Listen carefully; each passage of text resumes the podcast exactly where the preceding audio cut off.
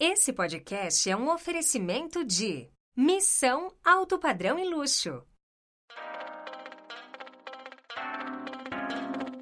Começa agora o Vem Pra Mesa, o podcast número um do mercado imobiliário.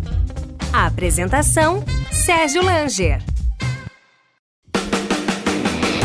Corretor de imóveis. A Plano e Vendas tem um convite para você. Venha realizar milhares de sonhos conosco e trabalhar na melhor house do Brasil. São 60 empreendimentos em comercialização com mais de 8 mil unidades em estoque. Em 2022, teremos ainda 15 lançamentos para movimentar a sua carteira com novidades. As melhores comissões, campanhas, premiações e programas de fidelidade. Seguindo nossa metodologia, aqui você vende, nós garantimos. Venha para a família Plano e Vendas.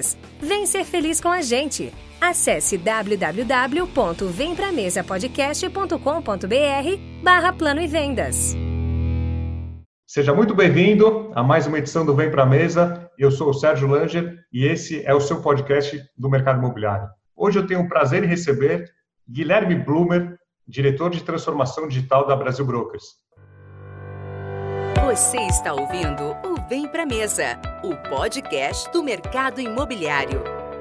A apresentação: Sérgio Langer.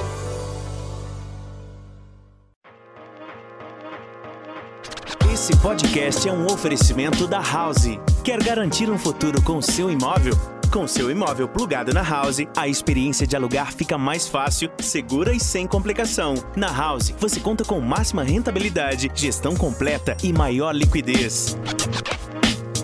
House, sua casa on demand.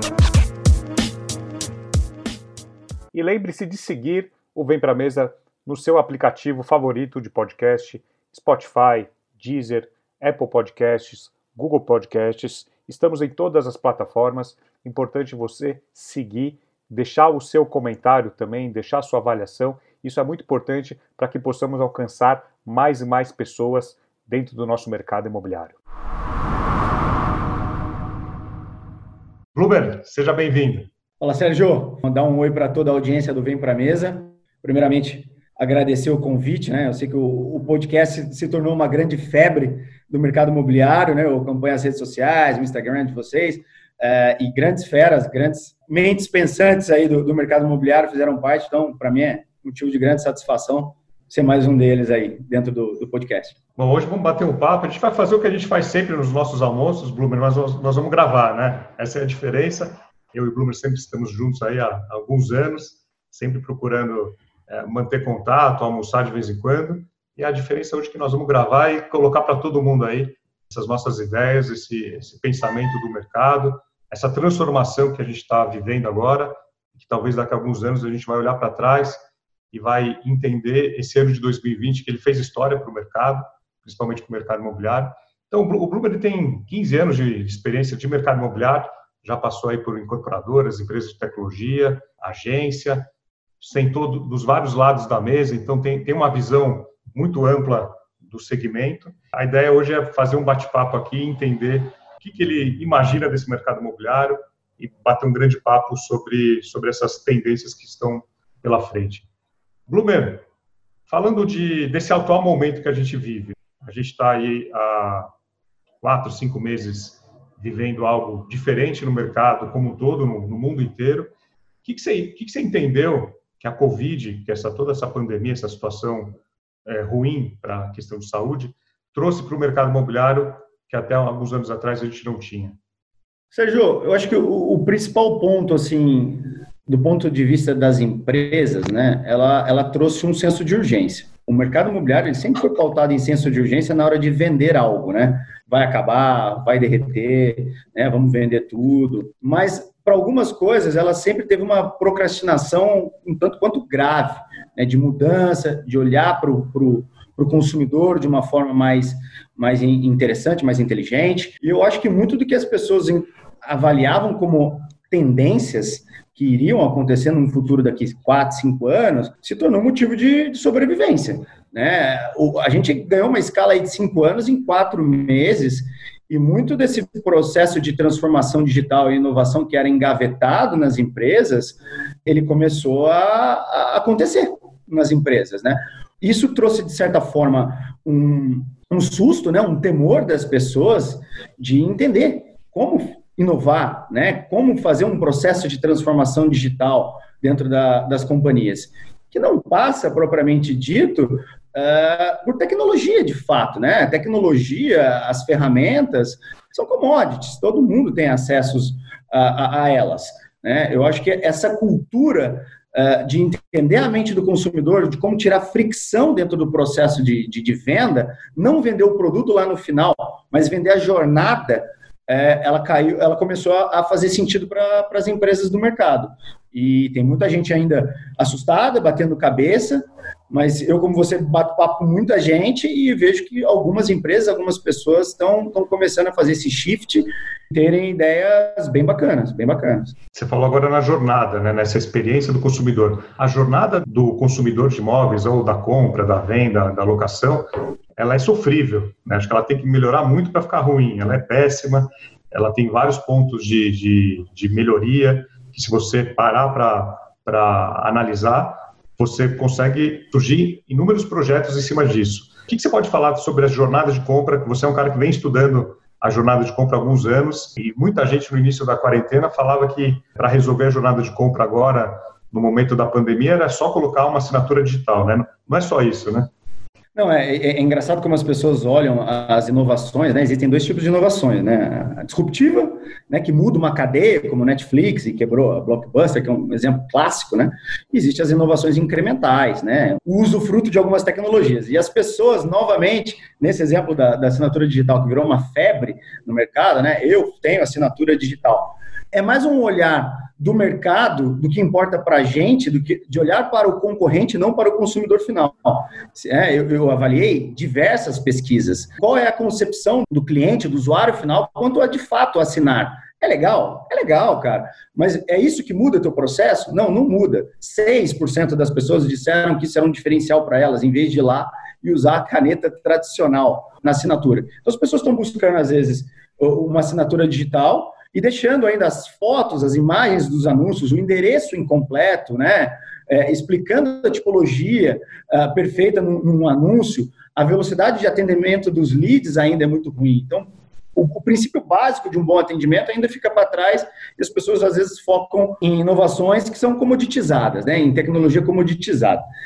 Em relação à jornada de compra, existe um, um, desafio muito grande das pessoas entenderem como trabalhar a, a, jornada de compra. O primeiro ponto, eu acho que é o mercado imobiliário como um todo, ele tem uma dificuldade e aí, e não, eu não acho que seja culpa do corretor de imóveis, tá? Eu acho que a gente criou esse modelo e ele se adaptou a ele. Eles colocam a jornada de vida deles dentro da jornada de compra do usuário final, do cliente. Né? Eu sempre brinco, o que é taxa de conversão de uma coisa? Taxa de conversão nada mais é do que desejo menos atrito. Quanto mais atrito, mais fricção você tem, menos menor é a sua conversão. Então, assim, tem usufruto dos canais de aquisição de clientes, geração de lead, há alguma, alguns desentendimentos dentro desse processo. Né? Por que eu uso, por exemplo, o Facebook? Por que eu uso o Google? Por que eu crio um blog? Qual a importância dos portais verticais dentro desse processo? Né? Você pode começar a jornada de compra com um cliente lá no começo, criando blog, explicando sobre taxa Selic, ou você pode optar por só trabalhar esse, esse cliente no final da compra dele e fazer quilhões de anúncios dentro de portal vertical, que é um cara que já está pronto na consideração de compra lá da jornada. O que você precisa entender é como eu vou usar o, esses canais, né? Quanto maior a jornada de compra quanto mais eu participo dela, maior é, obviamente, essa jornada, menor é o custo de aquisição desse cliente. E o inverso, quanto menor é o meu período, maior o custo de aquisição desse cliente, menos valor eu consigo entregar para ele, menos diferenciação do, do, meu serviço eu consigo entregar. Esse entendimento da onde eu entro na jornada, aonde eu, é o meu grande diferencial como companhia, é onde o mercado imobiliário peca e, e é o que vai dizer quem vai sair na frente. Porque não é vender o produto, é vender a jornada, é vender a experiência de compra. E eu acho que as pessoas, em geral, pecam exatamente nisso aí. Um dos cases que você tem na, na sua carreira e mais recentemente na Brasil Brokers é a implementação do, do MQL na Brasil Brokers, né, do Sniper. Isso foi em que ano mesmo? Foi em 17 para 18. 17 eu já tinha 18. feito um teste de MQL em 2015, tá? Explica para quem, que, explica para quem não está familiarizado com o termo, o que, que é MQL e qual que é a diferença no, na jornada, pro, principalmente para o corretor de imóveis, quando você tem essa figura do MQL no, no meio do caminho. MQL é uma, é uma sigla, né, do, do, que vem do, do inglês de, de, Marketing Qualified Lead, né, que é o lead qualificado pelo departamento de marketing. Qual foi a, a, a grande jogada, Sérgio? Quando eu comecei a, a, avaliar as taxas de conversão, e até antes um pouco de Brasil Brokers, numa, numa experiência anterior, eu via, obviamente, canais de, de mídia que eu tinha melhor performance, canais de mídia que eu tinha pior performance. Por exemplo, o Facebook é um canal de, de, hoje de mídia que te traz uma quantidade maior de leads, com um custo por lead mais barato, teoricamente, mas com uma jornada mais extensa. Porque ninguém em sã consciência vai no Facebook procurar um imóvel. Não existe essa pessoa. Né? É, é uma mídia de, de atração, de impacto. E aí eu olhava as taxas de conversão, às vezes três, quatro vezes abaixo do Google ou dos canais verticais, dos portais verticais. E eu olhei e falei, pô, talvez o, o, o corretor ele seja faz, é, caçador. Né? Eu sempre brinco, existe caçador, existe fazendeiro. E eu preciso construir fazendeiros dentro desse processo. Eu preciso nutrir esse processo. Foi quando eu comecei a montar pessoas do time de marketing para entender aonde na jornada de compra é, estavam essas pessoas que eu gerava leads do, do Facebook para passar para o corretor na hora que ele fosse o que ele é de melhor, né? Um, um, caçador. Eu, eu não ia mudar a origem dele. A gente começa a construir um funil de vendas, né? Que vem desde o lead, do atendimento, né? Que é o lead que de fato você interage com ele. E aí para lead e atendimento, a velocidade de resposta sua tem que ser muito rápida, né? O que a gente chama de SLA, que é o serviço, né? Que você presta de atendimento. E aí vinha a oportunidade. O que é oportunidade para mim? A oportunidade é o que eu chamo de, de O2O, que eu acho que o mercado imobiliário é muito forte, que é você tirar a pessoa do online e colocar ela no offline. Né? É fazer a visita física, que agora na pandemia se tornou um, um desafio.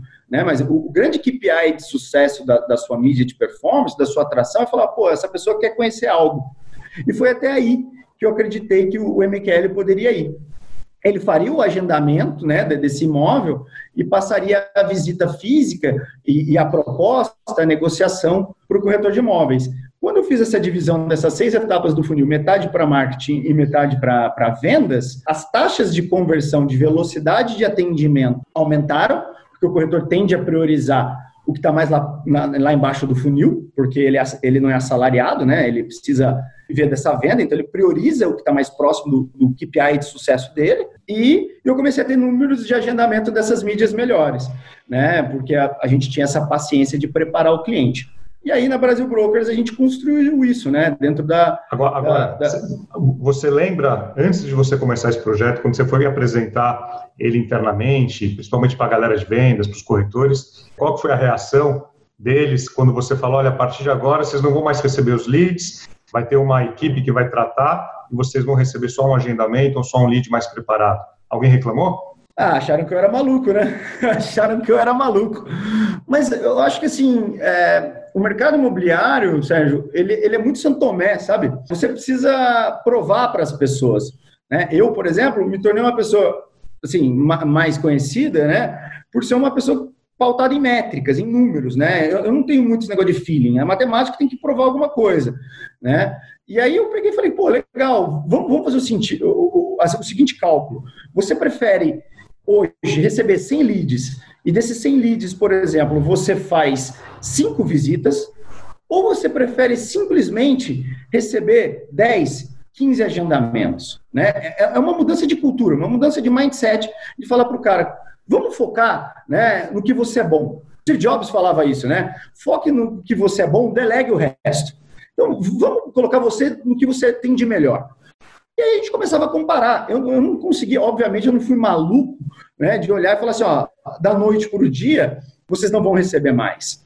Eu comecei de novo, pegando mídias que eles não tinham crença de que davam vendas, e comecei a gerar agendamento com elas, até fazer exemplos, por exemplo, de dividir funil. Né? 50% dos leads vai para o corretor, 50% vai para o MQL. Vamos comparar esse funil aqui.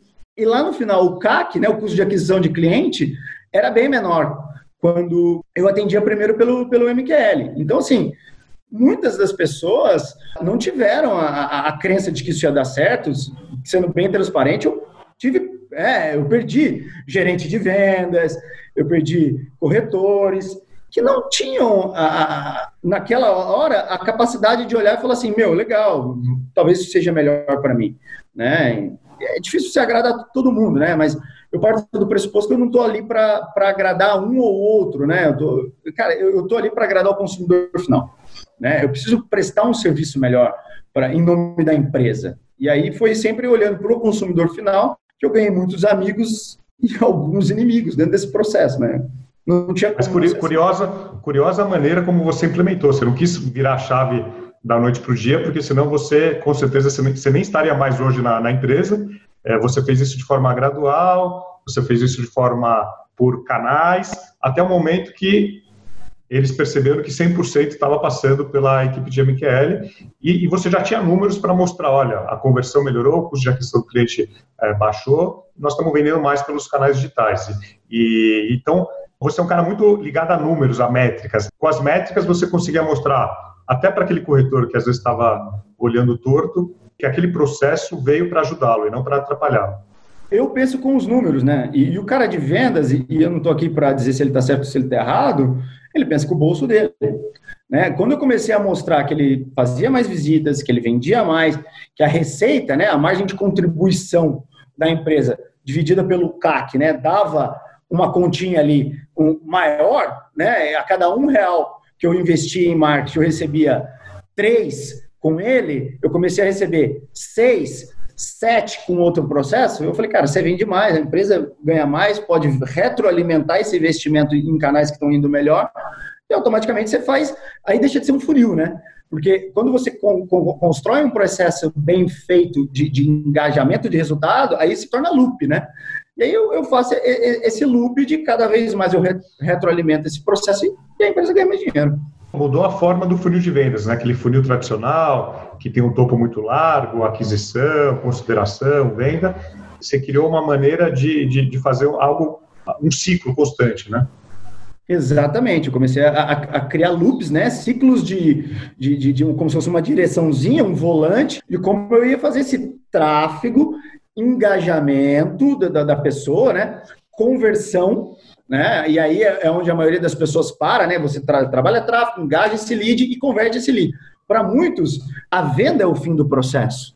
O mercado imobiliário é muito forte em olhar a venda como o fim do processo. Eu parto do pressuposto que o mercado imobiliário vai ter que ter uma, um grande shift de uma grande mudança de olhar e falar assim, cara, a venda é o início do processo.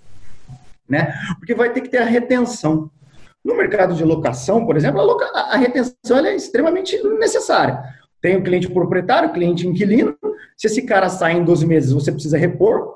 Né? Se o proprietário sai, você captar um imóvel de um proprietário é duas, três vezes mais caro que o cara inquilino. O melhor marketing que existe, Sérgio, ainda é o, o boca a boca.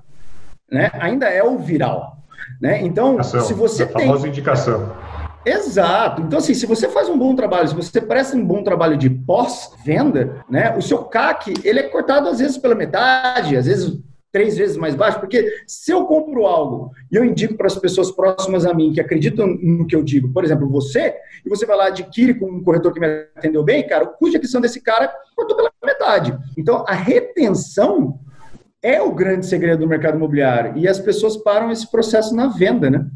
Esse é o para mim é a grande mudança de mindset. No momento de pandemia, isso aqui ficou muito forte.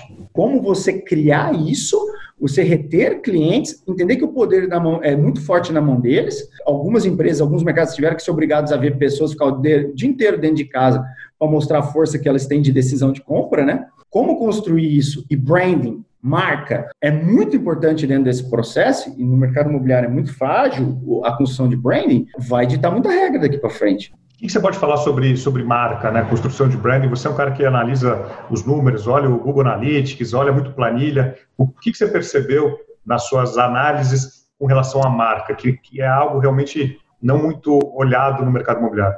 Realmente, eu acho que em, em termos gerais, assim, uh, branding é algo que as pessoas deixam de acreditar. Deixam de acreditar porque o, o mercado imobiliário como um todo, ele, como eu disse, ele foca no produto no job to be done, que eles falam, né? o americano fala, no negócio feito.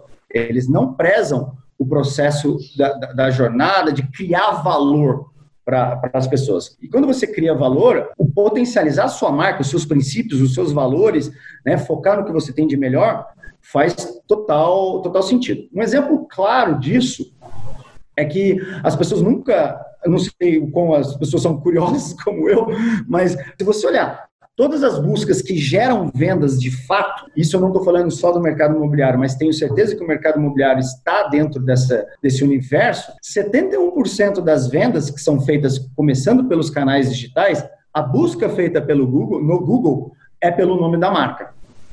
É pelo nome da marca, não são buscas genéricas. Vamos fazer um parênteses, porque assim, tem muita gente que não tem nem ideia de onde que vem a, a, a qual, qual, foi a, o canal que converteu. Então, é, o primeiro passo é, é tentar identificar o canal. O segundo passo é, identificando o canal, se for Google, procurar entender da onde que veio, se foi de uma palavra-chave, se foi da marca, se foi de um bairro. Então, o que o Bloomberg está falando aqui é olhar essas conversões de Google. Exatamente. Na, na, no modelo de conversão do Google, você tem três grandes opções aí, né? Você tem o tráfego direto, que a pessoa vai lá e digita, né?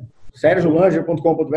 Tem o tráfego orgânico, que é o tráfego não pago, né, que você está ali naquela posição, porque o Google acredita que a experiência que você vai entregar com aquela busca é interessante, né, que você tem uma relevância para aquela busca que o usuário fez, e tem a do Ads, né, que é a que é a paga. E quando você olha as buscas de qualquer que seja elas, pelo nome da sua empresa, as taxas de conversão são maiores. A maior, disparadamente, é a busca direta é quando a pessoa vai lá e digita de fato o, o, nome da sua empresa. Essa taxa de conversão chega a ser às vezes quatro vezes maior, né? Depois o orgânico e depois o pago. Então as pessoas brigam muito dentro desse processo, né? O Brasil, se não me engano, é um, em proporções, é o país que mais gasta em ads no Google, né? no mundo em real estate, em proporção, obviamente que em dinheiro, obviamente os Estados Unidos vencem esse, esse processo, mas o Brasil em proporção é o que mais investe, sendo que às vezes o grande o grande X da questão está em construir uma marca que as pessoas olhem como, como referência e tenham a, a intenção de buscar diretamente ela no Google, né? É, isso, isso é muito importante, tudo que o Bloomer está falando aqui, porque a grande parte do mercado imobiliário não tem essa análise precisa nos canais de origem, nos tipos de, de acesso, se é orgânico, se é direto, é, se é pago, entre os pagos, entender qual é a mídia que traz mais conversão. Então, nós estamos em 2020, pessoal. Nós estamos gravando aqui, nós estamos em, em agosto de 2020. O, o Bloomberg trabalha com isso há alguns anos, né, não, não é de agora, e, e você, você, tem três anos de Brasil Brokers. Eu, eu, lembro que no seu primeiro ano de Brasil Brokers, você viajou aí para muitos lugares do Brasil, conhecendo operações distintas da, da companhia. E o que, que você pôde ver pelo Brasil afora aí, na sua chegada como, como diretor de marketing? Na época era marketing ainda, né? Isso, isso. Sérgio, ah, existe uma mudança de. existe uma diferença de cultura muito forte, sabe? É, eu vejo, por exemplo, é, vou dar um exemplo do mercado de Goiânia, né, onde a gente tem até a, a desenrola a nossa plataforma de, de locações e, e, vendas secundárias. É um mercado que tenha, por exemplo, olhando até o mercado primário de lá, tem empresas tem, tem, que, que trabalham um, branding bacana, que olham o processo de experiência offline de uma forma legal, mas a análise de olhando para o digital, por exemplo, de canais de aquisição e tal, obviamente ficam atrás dos grandes players aqui, aqui de São Paulo. Mas vejo com muito bons olhos essa praça. Uma galera que, que evolui muito rápido. Tenho uma admiração por muita gente lá. No Sul, eu acho que tem uma galerinha que entende bacana. Aí, às vezes, infelizmente, quando a gente vai subindo, a galera ainda tem um, um patamar ainda mais voltada para a venda uh, do plantão, offline, desse senso de urgência. Mas eu vou te dizer, Sérgio, qual é a percepção que eu tive, assim, nessa visão nacional dos últimos três anos? Uh, eu, eu, sempre vi o mercado muito resiliente à mudança, muito resiliente à análise. Agora, na pandemia, isso, isso voou uh, numa, na velocidade da luz, mas, assim, o, o mercado imobiliário ele sempre foi lento. Mas, em contrapartida, eu acho que ele nunca andou tão rápido. Tá? Eu acho que ele vem, as pessoas vêm começando e a gente tem eventos que a gente vê, né? Do Zap, uh, a gente participou agora, esse fim de semana, de um, nós dois estávamos nele. Você vê uma demanda de pessoas uh, buscando por conhecimento. Então, assim, ainda há muito que, que evoluir quando a gente vai falar de canais de aquisição, LTV e tal. Você não tem grandes especialistas, mas eu acho que a galera está se coçando sim, está se preocupando a, a entender melhor e, e, a pandemia trouxe essa, essa esse, esse, foco né, para o digital de uma forma que, cara, ou, ou, você entende esse jogo ou você vira fora, é, carta fora do baralho. E sobre modelos de negócio, né? Vamos falar sobre modelos de negócio. Você deu o exemplo de Goiânia. A Brasil Brokers lançou recentemente a Desenrola, uma plataforma digital que começou em Goiânia, hoje já está em São Paulo e está expandido. Você é, é, uma das cabeças aí por trás do, da Desenrola. O que você pode falar do modelo de negócio, onde a gente vê no Brasil chegando ideias novas, uh, o iBuyer e soluções diferentes para o mercado imobiliário? A Desenrola foi uma plataforma que a gente, a gente estudou, né, no modelo de locação para competir com, com, grandes players. Né? Eu acho que quando você vê empresas com um modelo disruptivo, o segredo do negócio é você não, não querer matá-las, não querer brigar com elas, é você coexistir.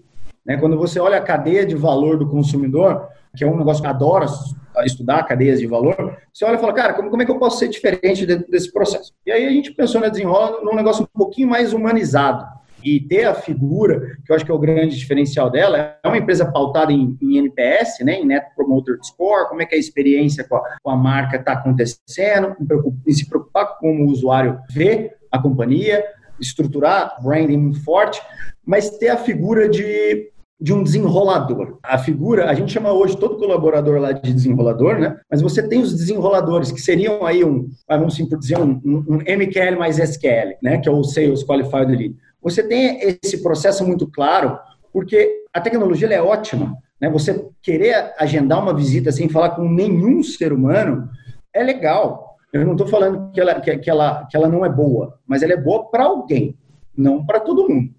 Né? Então, assim, a gente criou a Desenrola numa ideia de ser um pouco mais democrática dentro desse processo. Você quer ser 100% online? Tá, tá bom, a Desenrola está aqui para te ajudar.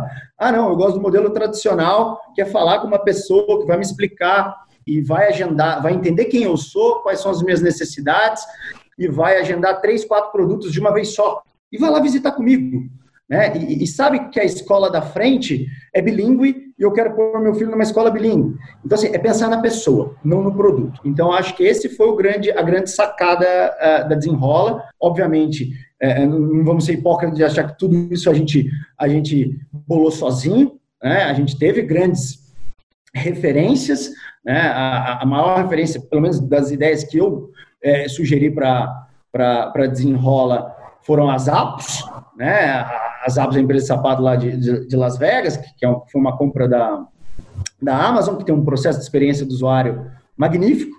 Uh, no mercado de real estate, uh, quem mais me chamou a atenção foi a Zumper, que é um, uma empresa de locação que tem a, a, figurinha também, que é o Zumper Select, que é o cara que te ajuda dentro da sua jornada. Então a gente teve referências e abrasileirou, né? Criou alguma, alguma, alguns conceitos que aqui dão mais certo. Né? Não é porque no estado na Califórnia, no Vale do Silício dá certo, que aqui vai ter que dar também.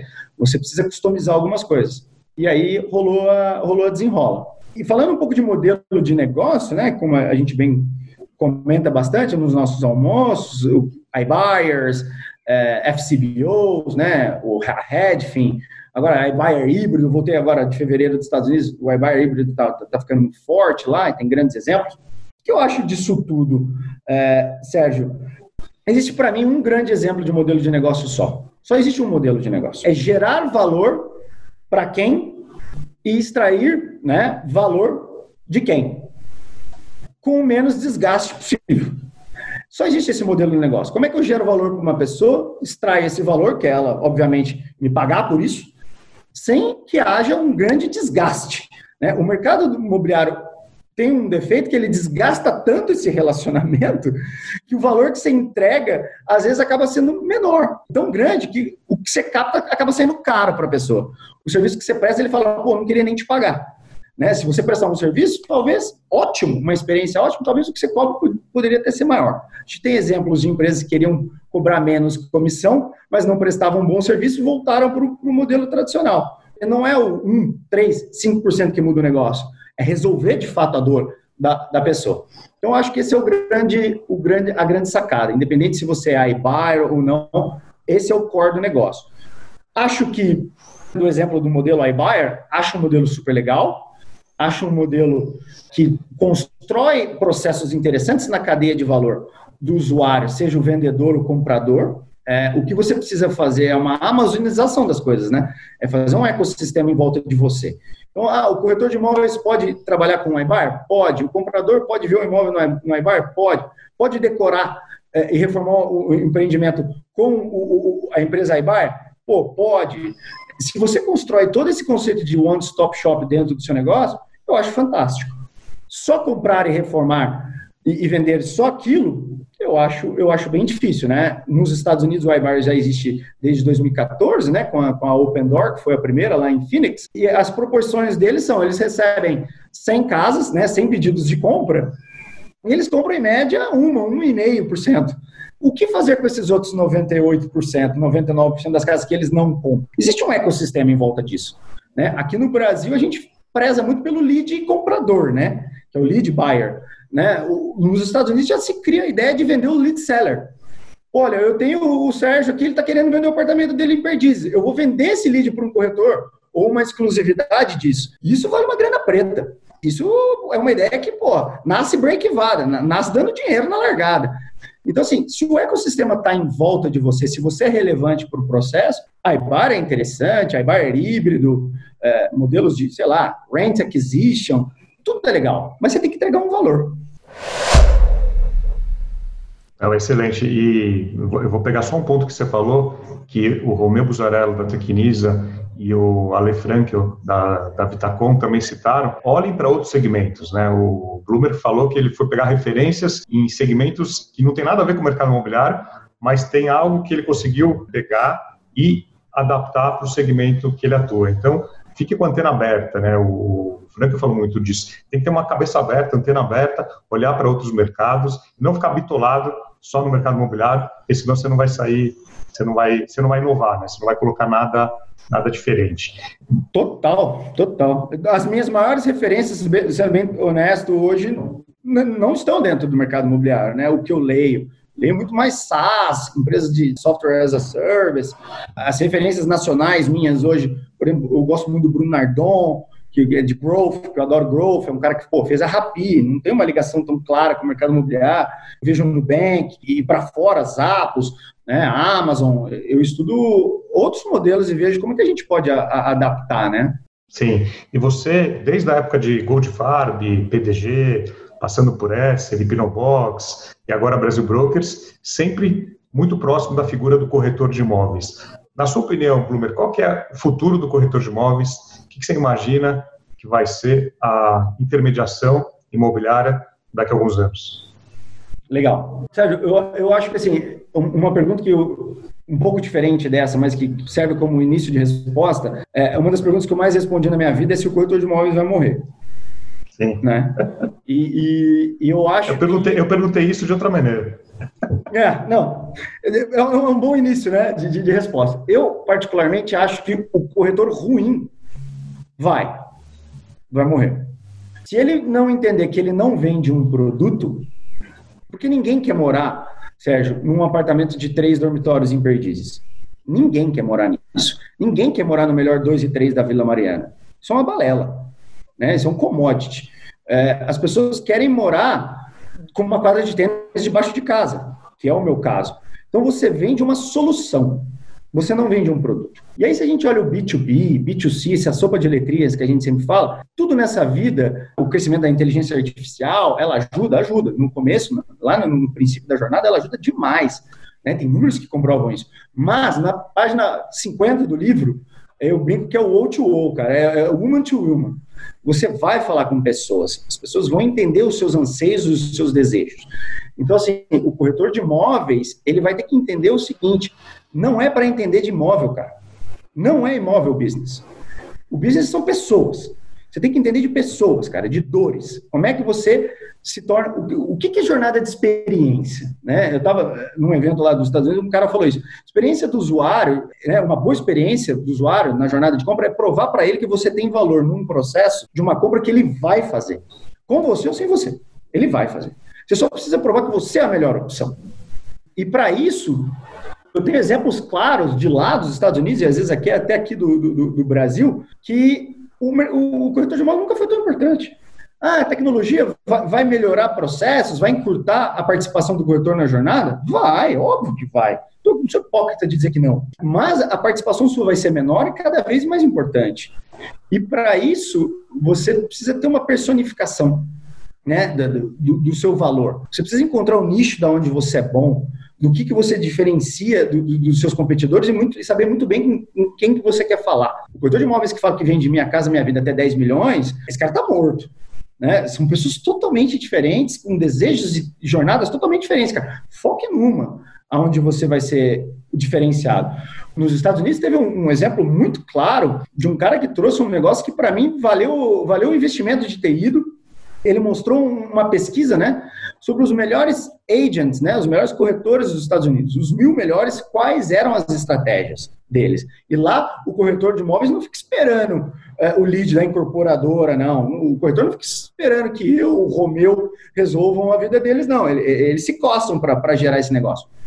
Aí você olha, os melhores deles fizeram 60% do investimento deles, de grana deles, 60% em, em awareness, em lifestyle.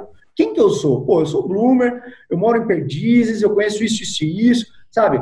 Com quem que eu... Quem é a minha persona, né? Quem que é o meu perfil de cliente ideal que eu quero atacar?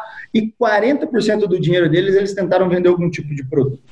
60% foi para mídia em cima deles, né? De, de branding próprio, e 40% foi para produto. Quando você olha toda a manada do mercado imobiliário deles inteira, o resto dos, né, dos mil para frente, e o mercado de brokeragem lá é gigante, é o inverso. O que, que eles fizeram? 87% da verba que eles gastaram, eles tentaram vender produtos. E 13% da verba deles, eles tentaram vender o serviço deles como pessoa. Então, quando você vê um número desse de um país que está muito mais desenvolvido que a gente, está claro que não é produto. Está muito claro que é o serviço. Né? Então, o corretor de imóveis vai ter uma, uma mudança, né? como todos, né? como toda profissão. Adaptabilidade é a palavra do universo. Eu, quando você bem comentou na PDG, era um cara lá atrás, em 2007, 2008, e hoje eu sou outro. Eu dava uma importância pelo custo por lead que outro já não dou. Já olho outra métrica, né? Eu leio, cara, eu leio 20 livros por ano para não ficar morto no jogo. Corretor de imóveis, você também, cara. Se você parar, né, aí você é obsoleto, quem é obsoleto vai morrer. Falando sobre gestão de leads, né, que é algo que também você estuda bastante, vem acompanhando, o que, que você pode falar, às vezes, para quem está nos escutando agora, uma incorporadora que está criando um modelo diferente de atendimento, ou uma imobiliária que está olhando para o digital agora, porque agora, assim, ou ele olha para o digital ou ele está morto, né? O que você pode falar sobre gestão de leads? Ele precisa contratar um CRM, ele precisa contratar um MQL, ele precisa começar investindo quanto? Que, esse, é, essa imobiliária ou esse incorporador, ele tem que, como ele tem que começar, como ele tem que dar o primeiro passo? Legal, baita pergunta. Cara, é, CRM sim, acho que como você bem falou, hoje é dia 5 de agosto de 2020. Se você não tem um CRM, se você usa um caderninho, cara, é quase Neandertal. Né? Aí vai ler Sapiens lá do Arari. Tá, tá, muito, tá muito atrás né, na, na história. Montar um time de MQL, Uh, seria, eu, se você constrói uma empresa numa determinada escala já, eu acho que sim, seria interessante. Depende muito do seu tamanho, né? Depende muito da do quanto, qual é a sua velocidade que você pretende crescer, inovar. Não precisa sair amanhã depois que escutar a gente falando aqui, falar, ah, vou contratar três pessoas. Não precisa colocar a carroça na frente dos bois, não. O que, que eu acho, Sérgio, uh, quando a gente começa a trabalhar em digital? Eu sempre falo uma coisa que o, o, o, Michael Dell fala muito. A internet, ela não muda a natureza dos business. Você entrar na internet não vai mudar o seu negócio. Então, se o seu negócio é ruim e você colocar ele na internet, ele vai ser um negócio ruim na internet. Ela não vai mudar a natureza do negócio. Então, assim, você precisa primeiro entender princípios básicos. Você, você atende rápido o seu lead? Ou atendo? Qual o percentual de leads que de fato você consegue interagir? Quais são os melhores canais que você faz venda? Você sabe se é o Google, se é o Zap, se é o LX, se é o Facebook? Quem traz mais leads com as melhores conversões para você? Você precisa saber. Eu acho que para quem quiser entrar e não entrar que nem um maluco dando tiroteio na internet, eu acho que tem uma receita do bolo aí que pode ser feita. A maioria das empresas do mercado, para mim, que vão ser diferenciadas são aquelas que vão fazer uma mudança muito clara, Sérgio. O mercado imobiliário, ele a vida inteira procurou cliente para os produtos deles. Quando, na verdade, ela precisa procurar produto para os clientes deles. Porque tá, gente, é cheio de gente passando no seu site, nas suas redes sociais, dizendo os anseios e as dores deles e os que eles, o que, que eles querem da vida. O que eles querem comprar, onde eles querem, que tamanho eles querem. Né? Então a gente corre atrás do rabo. E aí, você desenhar aquele negócio, ah, cara, quem é o meu perfil de cliente ideal? Se você vai abrir uma imobiliária agora, pô, legal você criar, ah, eu quero falar com esse nicho aqui, vou construir essa persona que eu vou procurar. Legal. Super massa, legal de fazer, pô, um super desafio. Mas geralmente essas imobiliárias já existem. Né? Elas já existem, elas já vendem, elas já têm cliente, elas já têm reclamações. Então faz um negócio que eu, eu brinco que chama PPI, é o perfil do produto ideal. Cara, o que, que você vende melhor? Aonde? Que tamanho? Conversa com esses clientes. Por que, que eles escolheram vocês? Que canais que trouxeram esses clientes? O que, que o teu serviço foi melhor que o do concorrente? O que, que ele não gostou de você? Geralmente, se as empresas mapearem o histórico de vendas delas, elas vão conseguir descobrir qual é o melhor canal de aquisição de cliente, qual que é mais rentável, qual produto a captação tem que focar. O produto market fit que a gente fala é quando mais ou menos a gente vai de 40 para frente, às vezes um pouquinho menos, de produtos estão muito claros. Dentro da Brasil Broker, a gente tem imobiliárias de usados, né? A, a Bamberg, por exemplo, é, é uma imobiliária da Zona Sul ali muito forte, que eu fiz esse estudo com eles, da gente olhar e falar assim, cara, legal, aonde é a vaca leiteira do negócio? Pô, eu tenho, eu sei onde é 40% das minhas vendas lá.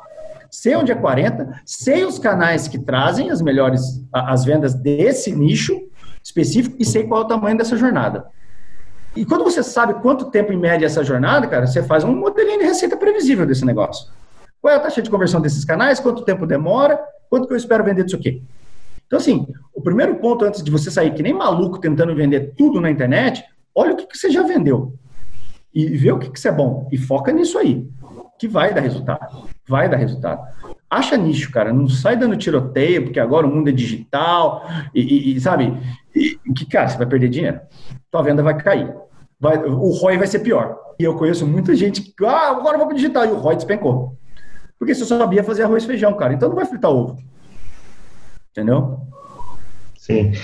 E agora a gente está vendo nos últimos anos, não agora é, pós-pandemia, né, durante a pandemia, mas nos últimos anos, é, nós estamos vendo no mercado imobiliário uma busca constante por inovação, por transformação digital, incorporadoras, imobiliárias, empresas de tecnologia, olhando para essa frente de transformação digital. Você que é um cara que está antenado no mercado, tra trabalha também nesse segmento, nessa, nessa, nesse setor. O que, você pode falar sobre a transformação digital dentro de uma empresa do setor imobiliário? Quais frentes que ela atua? Olha, Sérgio, a transformação digital, obviamente, é, ela, ela trabalha os pilares de, de tecnologia, inovação né, e, e pessoas.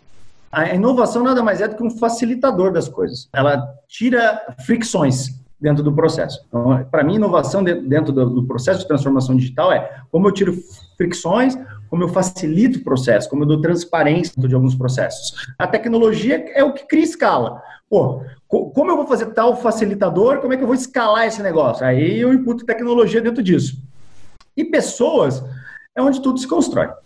Por que, que eu falo pessoas onde tudo se constrói? Porque princípio básico de transformação digital não é colocar o CRM, não é achar que a imobiliária vai virar os Jetsons, porque ela não vai virar os Jetsons. Né? O, negócio é cultura. E a resiliência dentro do mercado imobiliário ela é muito forte. Como o exemplo que a gente deu lá da Sniper, do MQL, eu não fui lá falar que é, é, bater de frente com a, com a cultura que ali estava constituída. Né? Então, assim, você precisa se pautar em dados. Se você olhar em números e falar assim, olha, vamos lá, gente, eu entendo que a vida inteira foi assim, o mercado imobiliário tem ego, cara, e o ego é muito forte, ego mata. Né? Eu cheguei até aqui assim, por que vou mudar? Porque, cara, porque se você parar para reparar, tudo mudou. Todo mundo mudou. A forma de, de interagir mudou. Né? Não é a tecnologia que muda a gente. Somos nós mesmo a nossa, o nosso desenvolvimento vai mudando. Então, assim, você precisa ser pautado muito forte em dados para fazer transformação digital dentro da sua empresa. Você precisa criar uma cultura de mudança muito forte. O próprio Romeu fala isso, né? Cultura de mudança, mudança de cultura. Eu acho que a cultura de, de, de mudança, de, de, de, você sempre sofrer uma, uma metamorfose e falar a vida acaba sendo always beta, né? Não, não tem zona de conforto, cara. Se você achar que teu negócio está bonitinho, é hoje o primeiro dia que teu negócio começou a morrer. Né? Então, assim, criar essa cultura de inovação, de mudança, ela é fundamental. Então, para mim, transformação digital está dentro desses pilares aí: inovação, tecnologia e pessoas. Mas eu dou, cara, sem, sem brincadeira, 60%, 70% de ênfase em pessoas. E quais oportunidades a transformação digital ela gera para a empresa? É só redução de custo ou não? Ah, não, ela traz muita escala, né? Ela, ela, traz escala, ela traz outros modelos de monetização, né? E monetização não é só vender mais. A partir do momento que você ouve o seu cliente, você acaba aprendendo novas formas de rentabilizar o seu negócio. Ah, pô, dentro da cadeia de valor do cara aqui, ó, tem, tem um negócio que chama decoupling, né? Como é que eu vou desacoplar alguma coisa, tirar algum player e entrar dentro desse processo? Então, assim, eu, eu posso colocar uma empresa de crédito dentro da minha empresa, porque quem compra às vezes quer crédito. Mas a, a esteira do raciocínio das pessoas não é vou procurar crédito depois vou ver um apartamento. Infelizmente seria muito fácil se fosse assim. Mas as pessoas olham o apartamento e depois vão buscar o crédito. Cara, legal, eu consigo colocar isso aqui, aqui dentro? Eu consigo fazer uma parceria ou criar uma empresa aqui? Né? Eu preciso. Eu, quantos das pessoas que eu vendo apartamentos reformam? Tem dados do Secov que falam que de um milhão e meio para cima, 87% das pessoas reformam um apartamento. Eu posso ganhar dinheiro em cima disso? Eu posso fazer uma parceria? Não, se eu não souber que as pessoas reformam depois que eu vendo, porque para mim a jornada acabou na venda, eu nunca vou vender uma reforma. Então, quando você cria dados, informações, uma esteira mais fluida, onde você participa mais, não é só é, tecnologia, não é só diminuir custos, não é diminuir pessoas. Cara, é aprender a monetizar mais, né? E criar a escala dessa, dessa monetização. Monetizar não é só vender mais, gente. Monetizar é falar, pô, onde mais eu posso criar valor e extrair valor do consumidor, né? De, de uma forma justa, de uma forma fair. Quais os maiores obstáculos que você vê que alguém que queira implementar essa cultura de inovação, transformação digital nas empresas vai enfrentar? Primeiro, a resiliência né, cultural do, do, do ecossistema como um todo. Eu vejo isso muito, muito forte dentro do mercado imobiliário. Acho que senso de urgência é, é tudo para amanhã dentro do mercado imobiliário e nada é transformado da noite para o dia. A gente olha hoje empresas como Facebook, como Airbnb e acham que meu eles bombaram da noite para o dia. Vai lá ler a história do Airbnb, vai ver onde ela nasceu, quanto ela sofreu para crescer. Eu brinco que existem dois tipos de empresa no mundo, Sérgio: a que ganha para perder e a que perde para ganhar. Né? Talvez perder hoje quer dizer que você vai ganhar muito amanhã. Então, assim, a paciência do resultado mata muito o processo. O exemplo do MQL, o meu, ah, foi um exemplo super bem sucedido. Outros, no começo, tiveram perda de venda para depois ter escala? Óbvio, óbvio que teve. Quais são os motivos? Não sei, não estava lá para saber. Mas eu conheço pessoas que perderam vendas no começo. Esse senso de urgência para mim é muito grave no mercado imobiliário e todo mundo vai passar por ele. E o ego? O ego no mercado imobiliário é, é muito forte. E assim, o mercado imobiliário, ele é muito familiar, grandes empresas ainda são pautadas na, na, família, no dono lá de trás, que teve um sucesso gigantesco lá atrás, que tem ultra, mega power mérito nisso, mas se você olhar S&P 500 lá, as empresas mais, né, gigantescas do mundo, eu acho que de 50 anos para cá, acho que 60 anos para cá, acho que 88, 89% não está mais na lista, já mudou. Então, assim, é uma cultura de mudança que você precisa ter e o ego precisa parar de, de fazer parte. É, e a gente está agora numa segunda geração de muitas empresas que está vindo um, um, sangue novo, uma galera aí de seus 35, 40 anos, praticamente essa segunda geração, que está trazendo ideias muito, muito inovadoras, ideias diferentes e trazendo algumas mudanças onde talvez o pai, o avô, ele não deixaria ser implementado e agora a gente consegue enxergar aí no Brasil inteiro construtoras, imobiliárias inovando e colocando aí processos diferentes para o mercado. E falando da ponta de vendas, ela é influenciada pela transformação digital também e de qual forma? Ah, muito. E isso é uma situação que eu acho que a, a pandemia vai criar uma escala em relação a isso, sempre há uma discrepância entre a, a evolução que o consumidor tem em relação à inovação, à transformação digital, e eles adotarem esses, esses processos e o mercado como um todo. A disrupção ela é sempre feita pelo usuário, não pelo, pelo, por um mercado ultra estabelecido como o imobiliário, por exemplo. Nunca acontece isso. Então, assim, a transformação digital, ela, ela parte do pressuposto que, assim, como é que você vai fazer uma live? Você sabe fazer um FaceTime com seu cliente? Você sabe usar ferramentas boas de melhorar fotografia? Você vai ter que contratar alguém?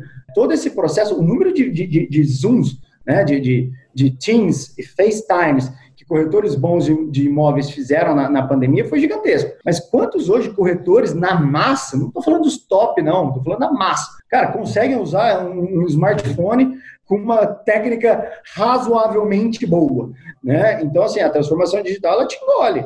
O Dadia que fala, vai ler o manual do seu celular para aprender a usar ele. É, exatamente, cara. Né? Ele tá certo. O, a, o grosso do negócio, a massa, ainda é muito fraca. Então, assim, você precisa acompanhar o, a, o consumidor, né? Aonde a inovação está levando ele e, cara, acompanhar. Se você estiver atrás, esteja muito pouco atrás. Né? A, a transformação digital vai mudar o, a forma como você interage com o cliente. Isso que a gente está fazendo agora aqui pelo Zoom pode se tornar a esmagadora maioria da realidade das, sua, das suas primeiras interações. Quão bom você é, você é de, de, de trocar essa interação mais fria com a pessoa. Né? Não tem gestos pessoais, é, inquietações que você repara e vê ou você não vai levar uma visita com, o marido e esposa e ver que a esposa é a decisora de compra. Você só vai falar com o marido e vai ter que perceber na conversa com ele no Zoom que quem manda é a mulher dele, porque ele vai deixar algum insight disso, né? Que no final quem é a decisora é ela, que é, é comum isso acontecer. Então, assim, a, a, transformação e como os canais vão mudando, como você utiliza eles, vai crescer, vai evoluir muito rápido e você vai ter que saber usufruir dela, senão a, a transformação vai te engolir. E para a gente finalizar, falando agora desse momento de isolamento, de quarentena que passamos, o que, que você pode falar sobre as mudanças que você já percebeu, olhando para os números, olhando para os dados, desse novo consumidor, né, desse consumidor que está vindo para o mercado agora. Muitos, muitos é, se falam numa, numa retomada muito rápida do mercado imobiliário, uma curva em V. O que, que você está vendo sobre buscas diferentes ou formas de contato? O que, que você pode falar sobre o que, que nós vamos ver, o que, que esse corretor de imóveis vai encontrar é, nesse pós-quarentena. Pô, legal. É, no começo, Sérgio, uh, eu até conversei com algumas pessoas e, e que eu sei que, que, avaliam dados na mesma intensidade, assim por se dizer que eu, e eu olhei e falei, cara, não é mais funil, né? Virou, virou sanfona esse negócio aqui. Né? A quantidade de leads no começo da pandemia começou a reduzir e o nível de atendimento, que é com quem você interage, começou a crescer muito forte, porque quem gerava lead estava realmente muito interessado. Hoje, agora, esses números de lead já estão bem, bem, bem acima, já melhorou muito. E óbvio que questões macroambientais têm correlação com isso, né?